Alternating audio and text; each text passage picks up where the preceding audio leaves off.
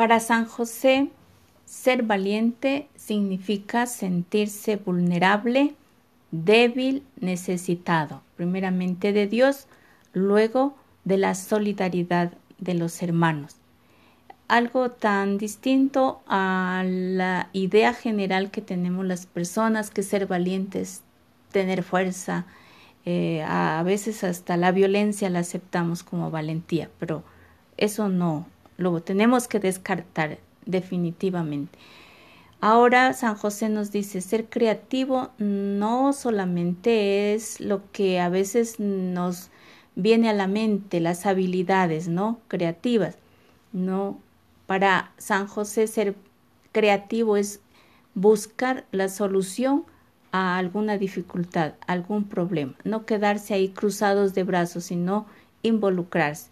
Pues él le pasó muchas situaciones donde tuvo que utilizar su valentía y su creatividad. Por ejemplo, nosotros estamos viviendo en un confinamiento.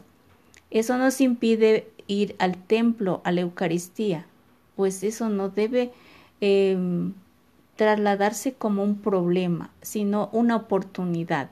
Vamos a ver cómo solucionamos esto, pues recurro a, la tecnología y me conecto a, una Eucaristía virtual y hago la comunión em, también espiritual, que en estos casos es muy, muy valiosa y muy, muy acertada para, para estas situaciones. Entonces, así San José nos invita a, a ser activos, a no quedarnos nomás en la angustia, en la preocupación. Eh, la vida está llena también de estos momentos y de estas circunstancias.